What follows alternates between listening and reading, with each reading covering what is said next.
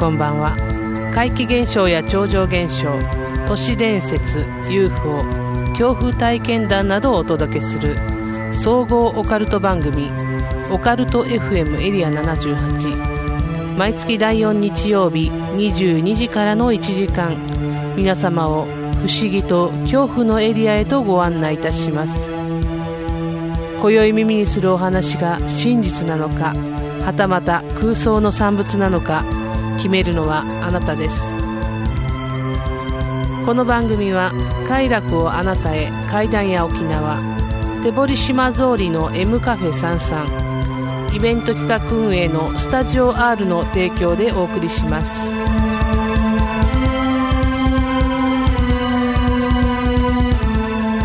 改めましてこんばんは。総合オカルト番組オカルト FM エリア78この番組では怖い話、不思議な話を実話から都市伝説などの未確認情報まであらゆるオカルトジャンルを取り扱ってまいります。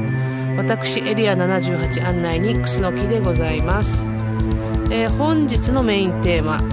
えー、先月に引き続きオカルト探訪の方をお届けします。え後半ではですね、えー、ちょっとまあ、久しぶり特集はやったんですけどねコーナーとしては久しぶりの投稿恐怖体験談でございます、えー、不思議な物語もありますよ。えっ、ー、と今日ねちょっとオープニングで話したいのはこの SNS の話というかね広告の話なんですけどね、まあ、皆さんいろいろ SNS とかゲームとかアプリをお使いになってると思うんですけれどもまあ、SNS でやってたら気になるっていうのはやっぱり広告ですよね。何につけて広告が出てくるっていうの気になる方いらっしゃると思うんですけどこの広告ってね大体自分の好みに合ったものが出てきますよね。え私はあのあんまり更新こういった SNS 更新が豆ではないんですけど、まあ、見るのはよく見るんですけどね。えー、番組のインスタアカウントございますがそれ以外にですね、まあ、個人アカウントも持ってましてこちらの方はねあの我が家の犬の写真を投稿するという、まあ、犬アカウントというんですかねです。でそのアカウントはねあのうちの犬がね琉球犬の雑種なんで特に琉球犬とか琉球犬の雑種とか保護犬とかそういったユーザーさんのフォローをねさせていただいてるんですよ。で、おすすめに出てくるアカウントもやっぱり同じ犬の写真を投稿されている方とか、保護活動されている方なんかがおすすめ出てきて、特に私がよく見ている犬種で、ジャーマンシェパードとかシベリアンスキー、マルチーズとかね、えー、好きな、やっぱり、ものを見ちゃうもんですから、そんな方々の写真を、ああの、買われている、方のね、アカウントというのがおすすめされるんですよね。で、これ正直ありがたいんですよ、おすすめって。でこれやっぱりね好きな犬の写真とか見れるのはもう癒しでしかないですからね。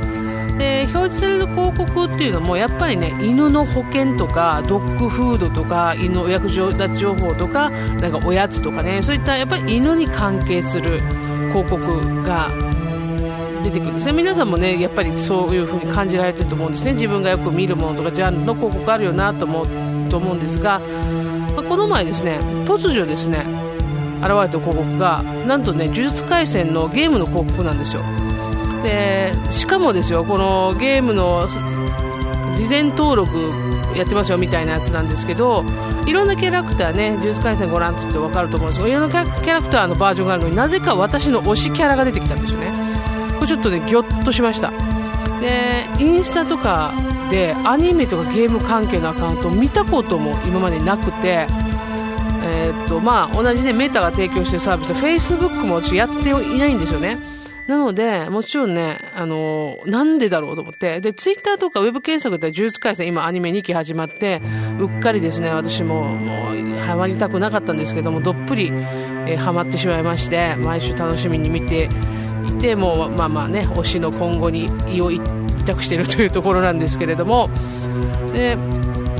それ検索してるんですけどなんでインスタ犬関係ないのにそれでもやっぱり自分が好きなもの出てくる何ちょっと怖ってなりましてもう何でもかんでも監視されてるなーっていうのはちょっと気味が悪いなと思ってしまったんですけどこれはねサードパーティークッキーっていう機能なんですよね。でユーザーが訪問しているサイト以外のサイトから発行された、まあ、クッキーっていうのは自分のスマホとか PC ブラウザとかに保存されている情報のことでどんなサイト行ったとかとかな日時とかねなこのサイトにどれぐらい来てるよとかいう内容を記録されています。で例えばね昨日買おうかなって悩んだ商品の広告が今日になって別のページでねまたおすすめされるなんて経験皆さんあるんじゃないでしょうか。これサードパーティークッキーの活用されているケースと言えるんですよね。でこのようにねこのサードパーティークッキーを有効にすることで再度サイトを横断してユーザーの行動追跡ができて、まあ、予測ができるという機能なんですよねでもこれって広告を配信する会社には役立つんですけど我々ユーザー側ですねユーザー情報を取得するっていう仕組みはプライバシー保護の観点からねちょっとこれ近年規制されている部分もあるようなんですよね。あ気づかないうちにね、情報っていろんなところに記録されていて、このクッキーというのが有効に利用できる時もあれば、やっぱりね、あの今、いろいろ聞いてくると思うんですね、クッキー有効してくださいとかね、それはもうもちろん当然なんですけど、情報を取るためなわけですよ。で今、まあ、ネットを見てるといろんな情報を取られているなって感じる方いると思うんですけどやっぱりねそう頭で分かっていても実際そういう場面を目の当たりにするとちょっとぎょっとしますよね、まあ、気づかないうちに情報っていうのは企業に利用されていると思った方がいいわけで、まあ、こういった情報からね誤って詐欺サイトに誘導されたりとか広告とは違う商品の購入につながったりするっていう場合もありますので便利なインターネットなんですけどねぜひね違う私たちの方も知識をしっかり持って自衛するっていうことが必要なんじゃないかなと、まあ、ちょっと実感したお話でした、まあ、やっぱりね怖いのはね幽霊やら妖怪じゃないんですよね。人間だなとまた思ってしまう感じでしたね。楽しくねあの安全に SNS とかゲームを使いましょう。はい。え、オカルト FM エリア78この番組は 78.0MHz FM 那覇での放送のほかリアルタイムではリスラジアプリを使ってスマートフォンでもお聞きいただけます。ポッドキャストでの配信もお楽しみいただけます。FM 那覇公式サイト内ポッドキャスト検索でオカルト FM エリア78を検索してください、えー、また番組のメッセージ受け付けております。皆様が体験した怖い話不思議な話や番組へのご意見なご要望などお寄せください。メールアドレスはメールアットマークオカルトドット沖縄。メールアットマークオカルトドット沖縄。またオカルト FM エリア78のツイッターかインスタのアカウントへの DM も歓迎しております。カルト好きな皆様と続々するような番組を作っていけたらと思っております。どうぞよろしくお願いいたします。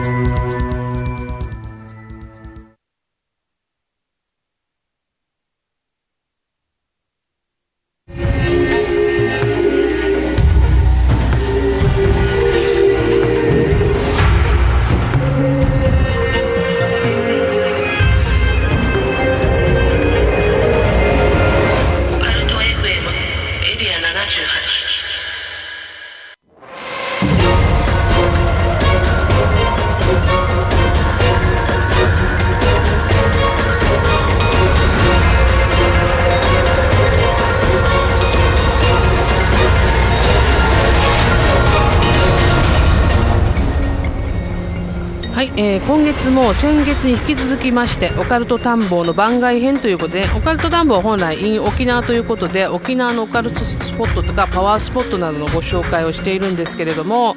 えー、今月はあ先月ねあの姫路城ご紹介しました、えー、今月も番外編ということで、え題しましてオカルト探訪 in 宮島未線です。え、絶景のパワースポットですね。宮島といえば日本三大絶景の一つですけれどもご紹介していきたいもうこのパワースポット、まあ、とかねいろいろなあの歴史的なものとかちょっとお伝えしていただけたらなと思うんですけど私ですね先月末にあのマツダスタジアムの方にですね阪神戦やっぱり野球なんですけど阪神戦をね見に行きました、まあ、広島の方に出かけていきました。で試合を観戦して翌日はねもうフリーで観光しましょうということになりまして初の宮島ですよ。でもう宮島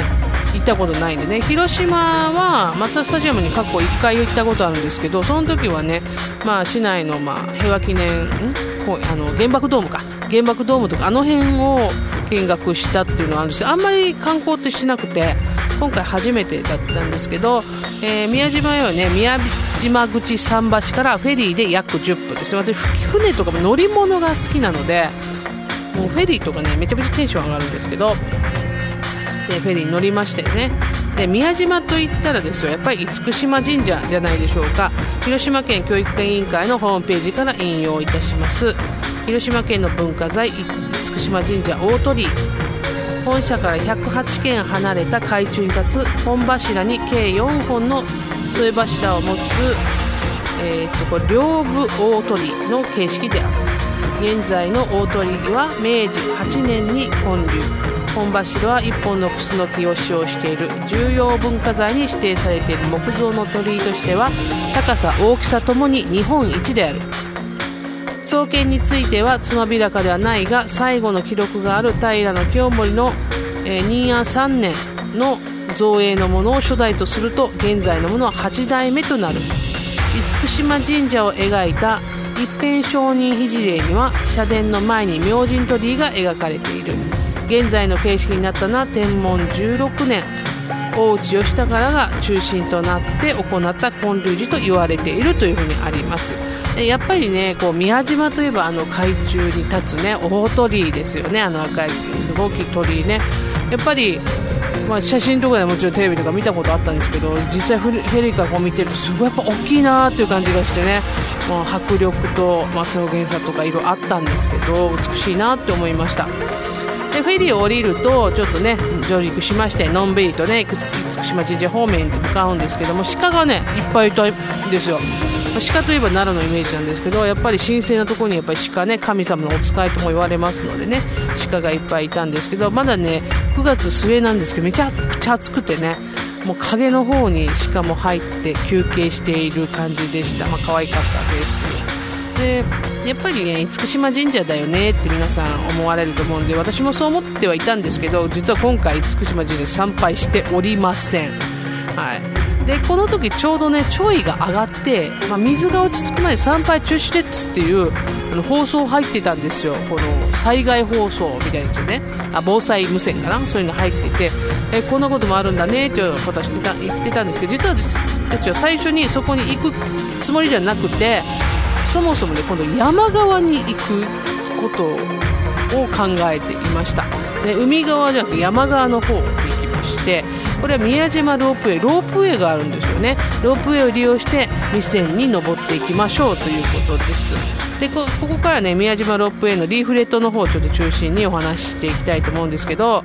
え、宮島最高峰の標高約535メートルの霊山未線806年に弘法大師空海により開示されて以来平清盛や伊藤博文などの信仰を集め多くの足跡や伝統を残しています。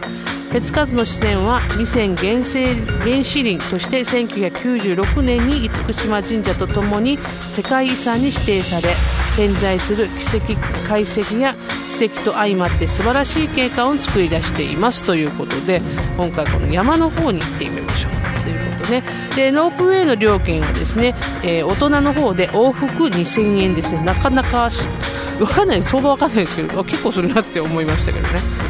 で乗り場ではねあの無料送迎乗り場までちょっと下のふもとからこのロープ乗り場までやっぱり距離があって無料送迎バス出てるんですよ。これピストン運行じゃなくて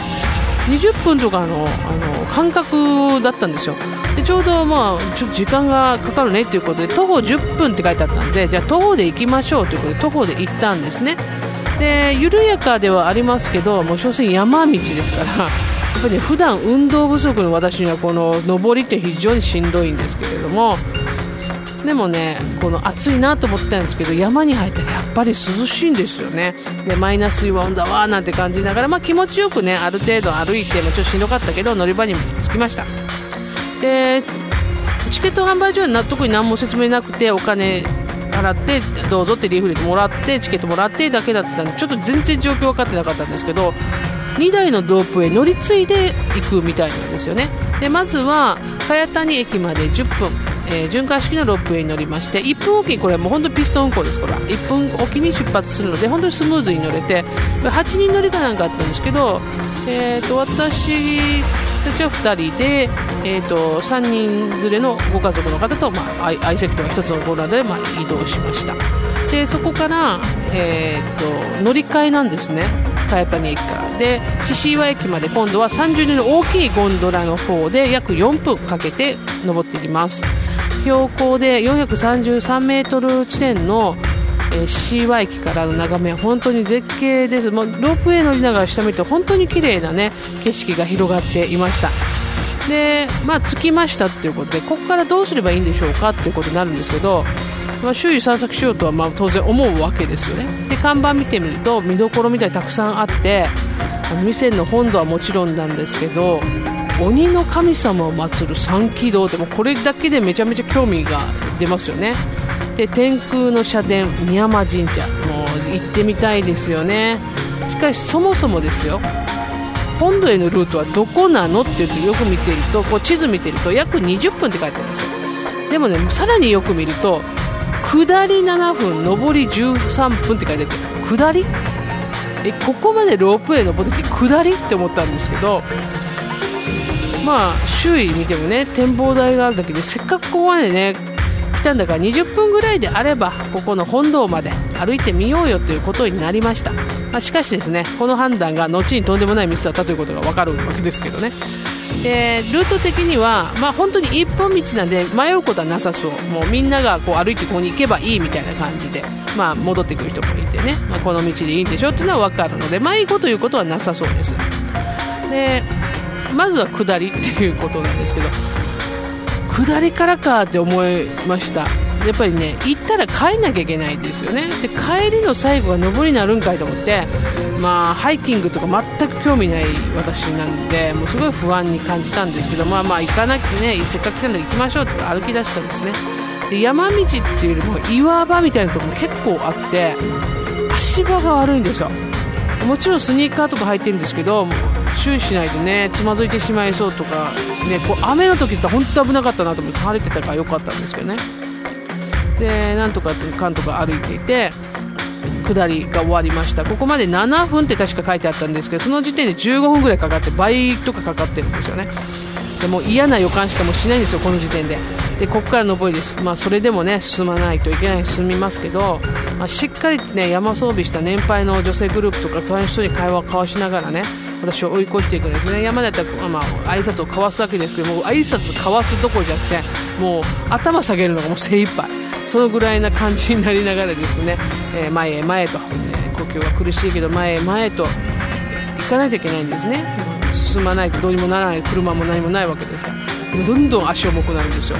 でも山道は全然もう緩やかにならないしもうしんどいなってパッと立ち止まってこう山の景色を見るわけですね。たらまあ歩道のそばがすぐね断崖絶壁とかそういう危険なわけではないです。でも少し道を外れるとやっぱり滑落しないとも限らないわけですよ。やっぱり山なんでね。ふっとこう下の方を見ているとね。こうおかしな感覚になってくるんですね。もうしんどすぎるなと。もうこのままこうザーってもう滑って落ちていけんかなとかね。思ってしまうんですよね。冷静になったらなんか怖っていう考えなんですけれどもあんまりにもねこの登山がねきつすぎてそんな感情が湧き上がってきてもう足ももう動かないんですよ。もう旅行に来てねなんでこんなしんどいもんしないといけないのかなとかねもう理不尽とかねなんかもうイライラするとかねあとは無性になんか悲しいなみたいな変なねあの情緒がおかしくなってくるんですよ疲れすぎて。でその時にふって思って山で何かに惑わされるような話って山の階段とかでよく聞くじゃないですか。山ってやっぱり何かしらこう人をこうねどっかに誘うようなのあるんじゃないかなっていうのをこの時思ってまあ、実際に何かが物のがいるとかそういうんじゃなくてこの疲れてるとかなんかそういった負の、ね、ネガティブな感じになっている時に何かファッと変な考えになるっていうのは絶対あるんだろうなっていう気がして。で私は結構ですねもう難儀な時しんどい時とかも文句ばっかり言ってる方なんですけれどもここまでねネガティブな感情っていうのがもう溢れてたことが今までないぐらいだったんですよ。だから山っていうのは本当に何か潜んでるとかそういう、うん、惑わせるというかねそういったものが本当にこういう感情になるんだなっていうのを体感したでちょっとなんか怖いというか変な感じだなっていうのを体感したんですね。でもそう考えるとねなぜかね足動き出すんですよ。なぜかというとこれラジオで話せるなって思ったんですその時に私は。ただなんかちょっと元気が出てきてですね。逆にちょっとねポジティブまではいかないんですけど少しテンションがね戻ってきてもう頑張って歩いたわけですよ、まあ、頑張って歩くって言ってもねもう本当に人一人がねこうなんでしょう通るところだから対面にね対面通告ができないんですね。ちょっと人が待ってみたいな感じぐらいのところも一生懸命必死に登っていきまして。もうそれでもねもうなんとかなんとかっていうことでもう最後すごい急斜面でもうここダメかもしれんっていうのを登り切った時にやっと開けるんですよね。もうそこで本堂に到着でしょ。実に合計50分近くねかかってもう予定の倍以上の時間をかけて頑張って登ったんですね。もちろんね山を歩き慣れている方とか体力のある方はもう20分でもちろん到着するんでしょうけれども私は無理だということででもね年配の方とか、ま、小学生ぐらい小学校高学年ぐらいかなのお子さん中学生なのかな。このお子さんも登ってたりしたので私の体力がなさすぎという可能性も大きいんですけどね、まあ、大げさに言いましたけどね。であとベンチに腰を下ろすとね水を飲んで呼吸を整えるんですけどなかなかねここ呼吸が整わないほどもうしんどかったです。で周囲をちょっとパーッと見ていってやるんですけど、まあ、ここでねまたロープウェイのリフレットの説明なんかをちょっと参考にご紹介していくんですけどもう本堂の方はね、まあ、先ほどから申し上げてます通り弘法大師空海の修行の地に立つお堂ということで、えー、唐から帰国した弘法大師が霊地を探し求め宮島に立ち寄った際お堂を建て100日間の苦悶寺秘法を修されたところと伝えられています。えー、本尊は虚空蔵菩薩で脇に不動明王と毘沙門天を祀っていますということで、えー、まあ、本堂立派な本堂がございましてその向かい側にはですね1200年以上燃え続けている奇跡の炎消えずの火というのがあります。これは弘法大師が修行に使った火ということで1200年以上経った今でも聖火堂の中で燃え続けている火なんです。でこのこの日で沸かした、ね、冷水は万病に効くと伝えられて伝わっています。で広島平和記念公園の平和の灯火の元火になりましたということで、えーと、糸満にある沖縄県平和記念公園平和の礎の方にも平和の日ってありますけれどもこの日はね、えー、沖縄戦最初に米軍が上陸した座間味村赤島にで採取した日とえー、広島の爆心地の広島の平和の灯火と長崎の誓いの日を分けていただいて日を合わせてね合化して、えー、1991年から灯してして1995年6月23日にこの慰霊の日にですねこの平和の日として灯したと移してきたっていうことがあって実はねこれ沖縄にも関連している日だったっていうことが分かりました。えー、この系図の霊華道の方では検討がねろうそくとかお線香をねもう捧げることができるんですけどお参りすることできるんですけどお線香は100円で心眼ろうそくは200円を納めてお参りします。でろうそくにはねあのいろいろ書いてあって家内安全交通安全心眼成就合格期間無病息災商売繁盛専属用などありまして、まあ、くったくたな私なんですけれども、えー、私は、えー、無病息災を選んで、えー、お参りさせていただきました。であとねえー、御朱印の方をいあのいただきましてねここまでやっと来ましたからね 御朱印だけでもいただけてよかったんですけれども。で本堂からもう少し上がるとですね、まあ、階段があったんですよ。もう無理って言って この階段はいいわって言って私は登らなかったんですけどそこにこう三軌道があったんですよね。でもう体力限界だからその時三軌道って全然もう何ももう本当に脳が脳も疲れて何も考えられなくて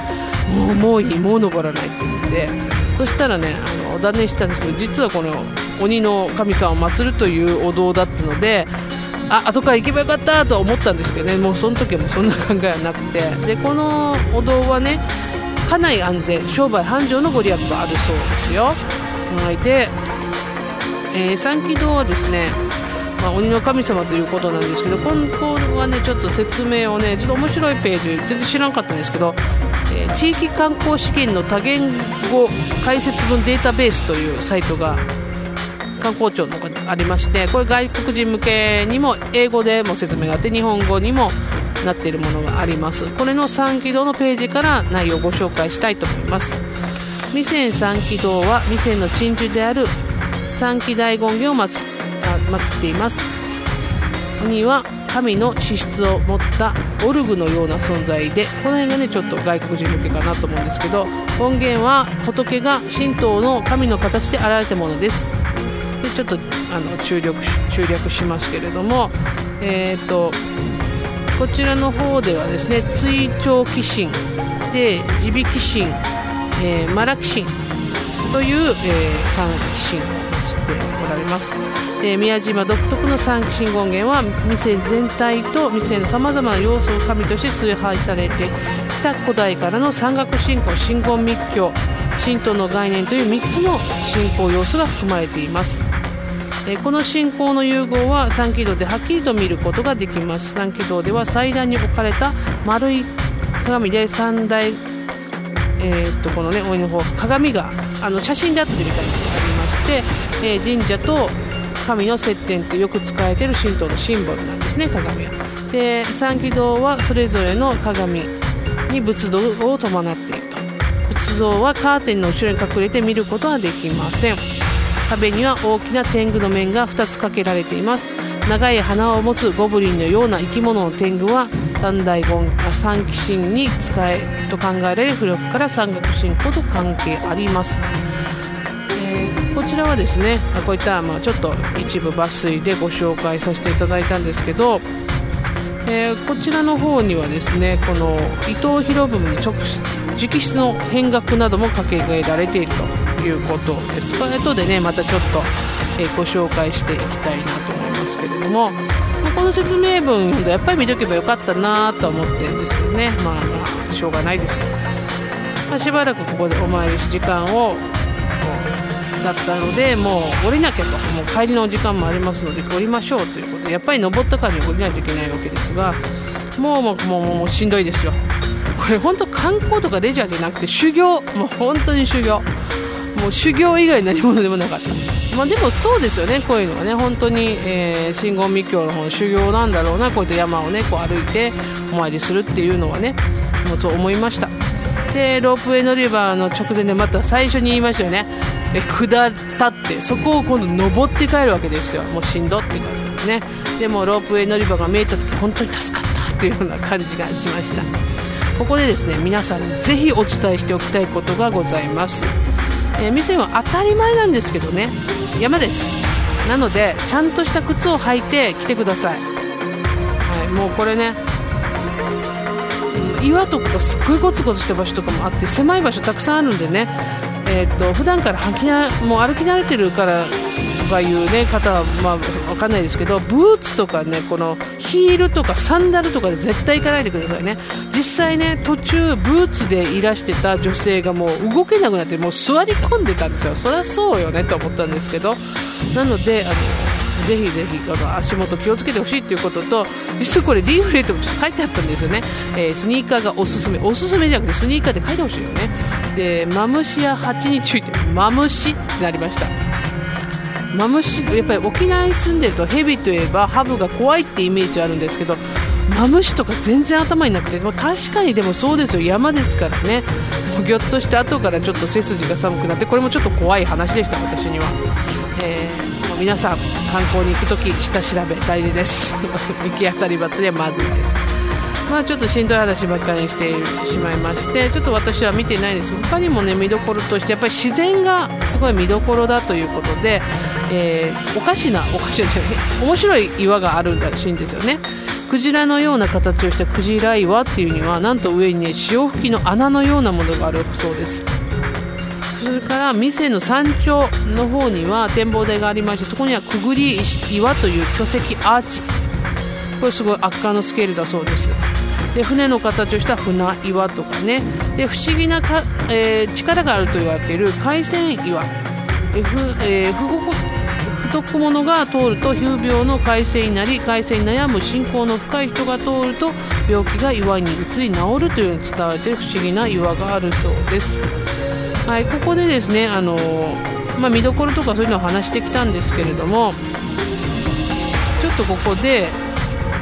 宮島にゆかりの深い人物というのをご紹介しましょう、まあ、弘法大師の話は先ほどからしているんですけど実はねこの一節ではねこの弥山という山の形が中国の趣味線に似ていることから大使が名付けたっていう風な伝わっているらしいんですね。名付け親でもあった。かもしれません。で先ほども出てきました平清盛も厳島神社ゆかりの人物。あここからはですね宮島ロープウェイのサイトからあの引用抜粋してお伝えしますけど宮島ロープウェイのサイトをねさっきリーフレットから見てたんですけどサイトもしっかりしているのでぜひ興味のある方見ていただきたいなと思います。で平清盛というのは厳島神社ゆかりの人物として最も有名で長官の秋森になったことで宮島への信仰を深めた平清盛は厳島神社を現在の神殿造りのつく姿に造営し同時に京の文化を宮島に移すなど宮島の繁栄に多大な貢献をしながら自身も平家一族の隆盛を極めました。島の人々もそんな清盛への愛着は深く昭和29年には没後770年を記念して清盛神社が建てられていますということ地元にも愛されているということですね。はい。であとはですねえーと、有名どころで言いますと毛利元就。ねこれも皆さん知るご存知の方と思いますが日本三大義戦の一つである厳島合戦をターニングとポイントに有力者になったということで、えーと、中国資本を、ね、もう手中に収めていくんですけど宮島への熱い信仰心も知られていて厳島神社の造営や再建心を多く行っていたという話が伝わっております。で、えー、今ね皆さん大河ご覧になってますか？大河の方で「どうする家康」でなかなかムロツヨシさんがいいね演技をされてます。豊臣秀吉ね、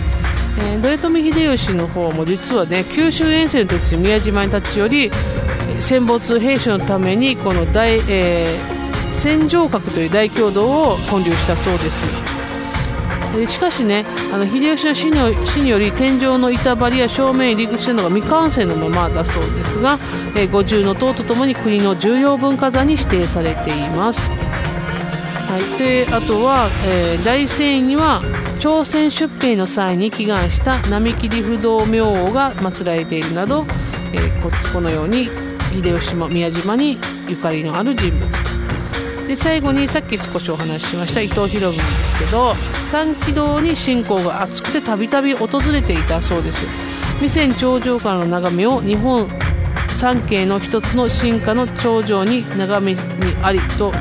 簡単し広く内外に知らせるべきだと。当時7000円の錠剤を出して登山道整備まで行いました。あの登山道の整備を最初にしたのは伊藤博文だったんですね、えーまあ、これでで大仙県内の大自然石に掘った碑文というのも残されているらしいですね。でさっき、えー、見学に直筆のものがあるよというのもお話ししましたがこのように、ね、歴史上の人物がここ宮島にいろいろゆかりがあるんだなというのが分かります。はい、で多くの歴史上の人物のお話をした最後にですね、えー、今最後の話題はオカルト番組には似つかわしくないテーマお話しして終わりたいと思いますが実は未線は恋人たちの聖地という話なんですね。消えずに火がある霊華堂はもっと幸せになるスポットとして恋人の聖地に認定されているそうです。で恋人の聖地認定制なのってちょっとびっくりしたんですけれども全国で100カ所認定されてるんですって。確かになんか顔はめパネルみたいなのあったなってちょっとその時はもうそう余裕なかったけどあったなって後から思い出しましたけれどもまあ、恋人たちの聖地だから気軽に出かけようって言って登山で疲れすぎて喧嘩にならないようにしてほしいなってちょっと思いました。であのゴン、えー、ロープウェイねこの景色とかはねぜひねカップルで見てすごく楽しいんじゃないでしょうかね。素敵な景色でした。いかがだったでしょうか？今回はオカルトトンボ in 宮島未線ということで私が運動不足で登山がしんどい話をに終始してしまって大変申し訳ございません、ご勘弁ください。で今後も沖縄県内はもちろん県外のカルトスポットパワースポットもご紹介していこうと思っていますが沖縄県内で気になるスポットありましたらね見に行っておいでよっていうところありましたらぜひ教えてください。リクエストしてきてくださいね、え、できるだけ行って現場を確認していきたいと思いますのでよろしくお願いします。以上今月のメインテーマオカルト探訪 in 宮島未線でした。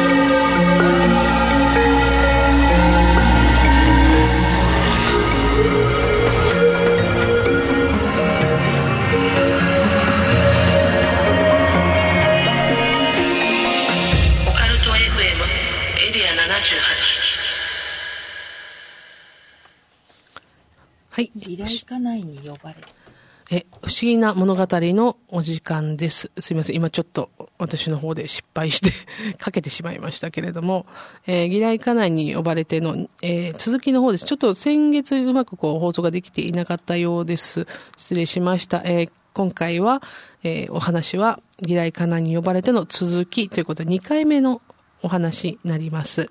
えー、こちらのコーナーは作家のカナスさんが実は怪談をご自身の朗読でお届けしているコーナーです。義来家内に呼ばれて続きさてここでひろゆき自身の物語に戻るとしよ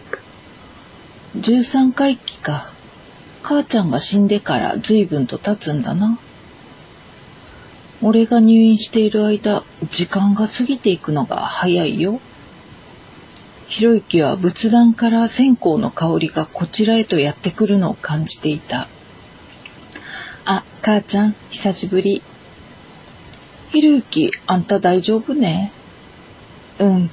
まあね。毎日ぼーっと過ごしているさ。それならこっちに来るね。そうしようかな。だけど父ちゃんびっくりするだろうな。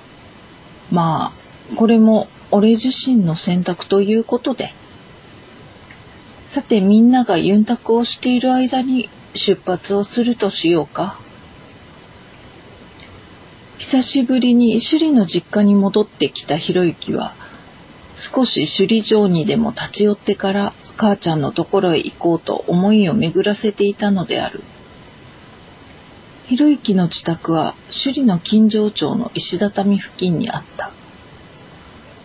よ、こら、よっと。石畳道を上がっていき、そこから振り返ると、那覇の街並みが見えて美しいので、そこはひろゆきのお気に入りの場所だった。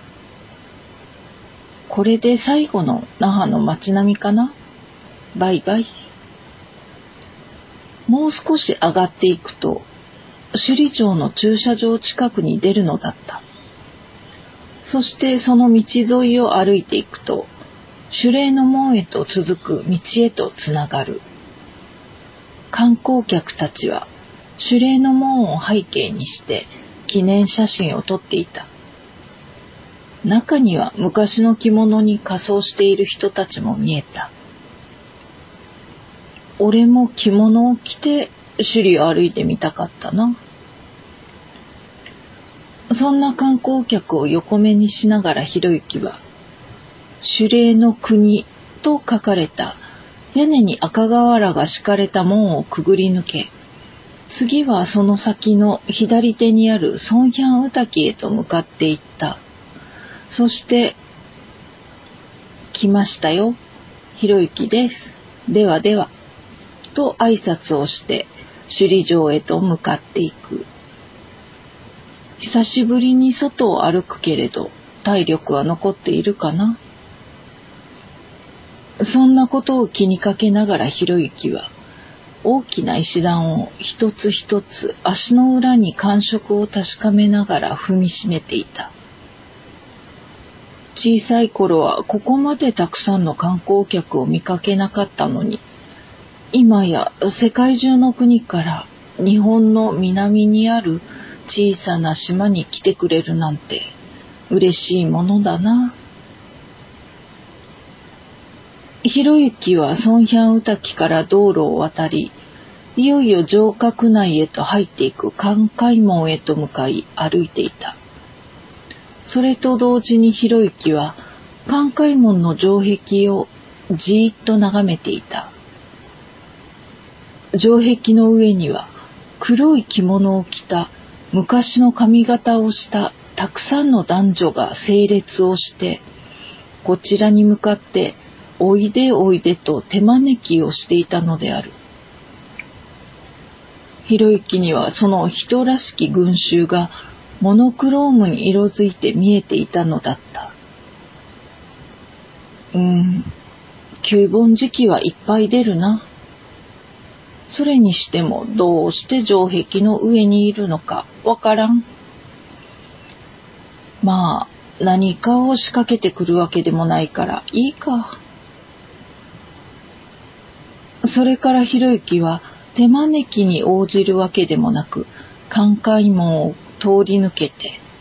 流皮から流れる湧き水の音を聞きながら、随泉門をくぐり抜けて高台へとたどり着いた。さらに続く。はい、いかがだったでしょうか？以上、不思議な物語でした。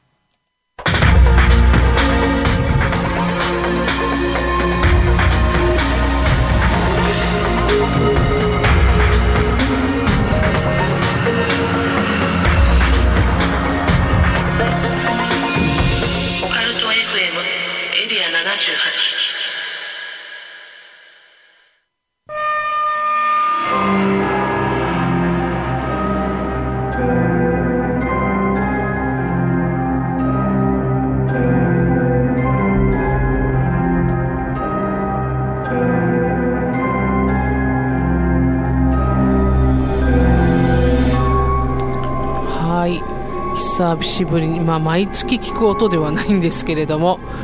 投稿恐怖体験談のコーナー行ってまいり、まあ、行ってみたいと思います。えっ、ー、と私ですね、えー、いろいろなお話もらってる中でドライブスルー会談と私が名付けていますドライブスルーで起こった、まあ、不思議なお話というのをいくつか番組でご紹介させていただいているんですけれども、えー、今回ねドライブスルー会談のまた新しいお話が届きまして、えー、その前にですねちょっと一つ振り返りというか8月の登校恐怖体験談スペシャルの方でもドライブスルー会談特集というか2話ほど特集でないんですけどね2話ほどご紹介した中の1話ちょっとこういう話があったというのを、えー、先にお話しさせていただきたいんですけど M さんという方からの投稿なんですが、えー、大体の内容としてはですね、えー、昨年2022年の秋頃ですね、まあ、午前中の比較的空いている時間帯に起きたお話ということで、えー、ドライブスルー M さんが担当されていましてオーダーするときっていうのはカメラの方が皆さんね自分の顔を映されていると思っているかもしれませんけど実はね車の中を映すカメラというのはそのドライブスルーないらしくて車の動きをね見ることがメインになっているらしいんですね。でそのディスプレイのところにカメラがあるんじゃなくて、まあ、別の場所に、まあ、高い位置とかにあって車を見ているんですけれどもでこの数台ねカメラは設置されています。でその中の方でですね1台の店舗入り口付近を映す1台のカメラの中に店舗の方店内を覗き込むような人影が見えたわけですね。でそこには普通人が歩いたり立ち止まったりするような場所じゃなくてドライブスルーの車が通る道なのでその影の場所あの危ないなと思ってるんですけどその場所から一向に、ね、中を見ているけれども動く気配がないということですあ危険だなって思った時にですねだから注意したいと思った時にあのドライブスルーの車が入ってきたそうなんですねお客さんの車が。えーででももう全然動かないであろうことが実はその車をねが影をスッと引いていくとか、まあ、避けるでもなくスッと突っ込んでいったっていうんです。でしかし影は倒れることもなくて本当にすり抜けていったと。でオーダーを取りながらもモニターから目を離せなくなってしまったみたいでで車が通った後もやっぱりいると。いうことでで今度は会計をするためにモニターから1回目を離したらしいんですね。でモニターから目を離したってまたモニターを見た時にもうすでに消えていたということでもうこれは何だったのかと。で人の大きさは大人ぐらいでだと思うんですけども顔や洋服など全く思い出せなくてただ真っ黒な人影真っ黒な人の形をしたものがあったというような印象が残っているというお話で、まあ、こんなもう変なね もうお客さんは恐縮ないなっていうのお話だったんですけど覚えていらっしゃいますでしょうか。で実はこの M さんから引き続き投稿いただいております。で今回いただいたお話っていうのは、まあ、実際にお聞きしたんですけどね、えー、ご本人が体験したんじゃなくて同僚の方が体験したお話ということで。でドライブスルーっていうのは一定の車が一定のところに来ると反応するセンサーの音がセンサーが反応して音が鳴るそうです。で2人でねこの時は2人の従業員の方でモニターを見ていたそうなんですが白い服の男性男性らしき人がドライブスルーのレーンを歩いてたそうなんですね。それであの車が来たところ反何か来たということで反応したということなんですがそれで危ないじゃないですかやっぱりね。なので危険を伝えようということで1人の人が、えー、窓から顔を出してみたんですね。危あここは危ないですっていうことを伝えようとして。でも来ないなと思ってモニターもう一回確認しようと思ってたらもうずっとモニターを見てきたのがもうこう青ざめてなんか人いなくなってるんだけどって言われてモニするとモニターには人が映ってないそうなんですね。でどの方向のカメラにもやっぱり人は映っていない。ずっと見てきた人が消えたって言ったそうなんです。で実はね同じ場所で、えー、前日30分のうちに3回も誰もいないのにセンサー反応の音がしたっていうんですね。でこれ実は、えーと、今年のお話で、えー、今年の9月末頃です9月になってからでしたかねの話ということで伺っています。僕最近のお話です。しかも両方とも大体午前中10時頃という話だったんですね。でさっきのお話ちょっと思い出してほしいんですけどさっき M さんが実際見たというのは黒い影でこれもドライブスーのレーンの方にいたということです。でこの方たちが見たのは実際センサーという物理的な音の反応があって見ると人がいたと。で今度は白い服の人なんですよね。で別人と思いまして。でその前の日にも同じようにセンサーの反応があったということなんです。でこれがあの直近であったというこのドライブする階段なんですけれども複数の人が見ているっていうところがやっぱりね見間違いとはちょっと言えないのかなと思ってしまいました。同じお店で起こったお話ということでちょっと気持ちが悪いなと感じてしまったんですけれども皆さん、えー、もしね皆さんの中でファーストフード店でお勤めになっている方いらっしゃいましたらどうでしょうか？ドライブスルーに招かれざる客いらしたことはないでしょうか。もしいらしていたらぜひ番組にもお便りをお待ちしております。以上投稿強風体験談のコーナーでした。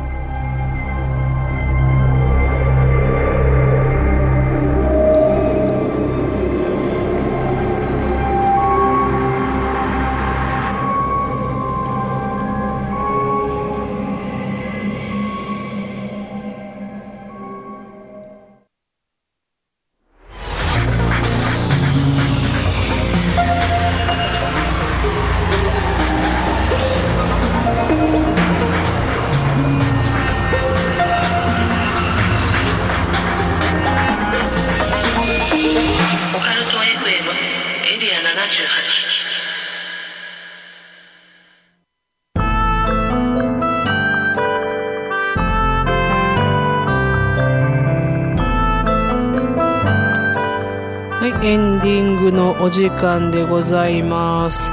えっ、とえ 今日はこうなんか私が運動不足でめちゃめちゃ疲れたという旅行の話みたいに旅行の話みたいになってしまったんですけど実はですねあの宮島から帰る時もねちょっとちょっとした大変なことが起こってたんですよ。でフェリーに乗って帰るんで実は私たちは、えー新幹線で福岡から広島に入っていまして帰りの新幹線もね指定席を抑えていたんですよね。でもこんな 予想以上に店の登山に時間がかかってしまって時間がない急ごうということになりまして急いで降りたんですよ。でバスがちょうどねあの送迎バスが来てよしバス乗れると思ったらえ定員いっぱいですって言われてで バスに乗れずでまた歩いてでロープウェイ乗り場から、まあ、降りていってで結構ね桟橋まで距離あるんですよ。でちょうど船入ってきてフェリーも割とピストン湖みたいな感じでね運航してるんですけどフェリーが入ってきてあれに乗らないと新幹線間に合わないって言われまして。嘘でしょと思って。走りましたよ。もう本当に。もう何何してんだあんなに山で疲れてまだ走るんかいって言ってももうとんでもねえなと思ったんですけど本当にしんどかったですね。でもうフェリーも出そうなんですよ。で、まあ、一緒に行ってね連れはですね先に船に乗ったんですよね。この時人怖いなと思いましたね。えー、乗るんだ待たないでと思って。ここが一番怖かったかもしれません私は。ちょうどねその時にね前をおばあちゃんが歩いていらしておばあちゃんは一生懸命「はいちょっとすいませんね」って言いながらこう歩いてよしおばあちゃんと一緒に行けば絶対乗れると思ってそこでちょっとスピードを落としましておばあちゃんと一緒にですねフェリーに乗って事なきを得たというか、まあ、とりあえずなんとかフェリーには乗れました。これ怖くないですか？置いていくの。めちゃめちゃ。で聞いたらねなんで置いていくんだいと言ったらいやいや先に乗ってればなんとかフェリーを止めることもできたかもしれないと言うんですね連れが来るからっつって。いやいやあなたあのもう座ってますよねと。船室に。私乗ったの見たかって見てないって言うんですね。もうびっくりですよ。乗るだろうと思ったか分かんないですけどもし乗れなくても自分は先に、まあ、広島から福岡までのね新幹線チケットを買いとけばいいかなって思ったみたいな話したんですけど本当にマジで人間怖いっていうような旅でした。すいません。なんか愚痴になってしまいましたけど、まあ、やっぱりね旅行で一番大事なのは時間に余裕を持つことだなと思いました。皆さんも時間に余裕を持たないでギャーっていうことにならないように旅行を楽しんでいただけたらなと思います、えー実は私、えー11月もちょっと旅に出る予定がありまして今度は東京にちょっとですね。もまあ、オカルト探訪は多分ないかなオカルトオカルティックなところは行きませんけれども、えー某アニメの渋谷の、えー政治巡礼でもしてこようかなと思っております。はい、えーっとこの番組は快楽をあなたへ階段や沖縄手堀島通りの M カフェ33イベント企画運営のスタジオ R の提供でお送りしました。それでは来月も第4日曜日11月26日22時にお会いしましょう。案内人は楠木でした。今宵耳にした話が真実かどうか決めるのはあなた自身です。それではおやすみなさい。良い夢を。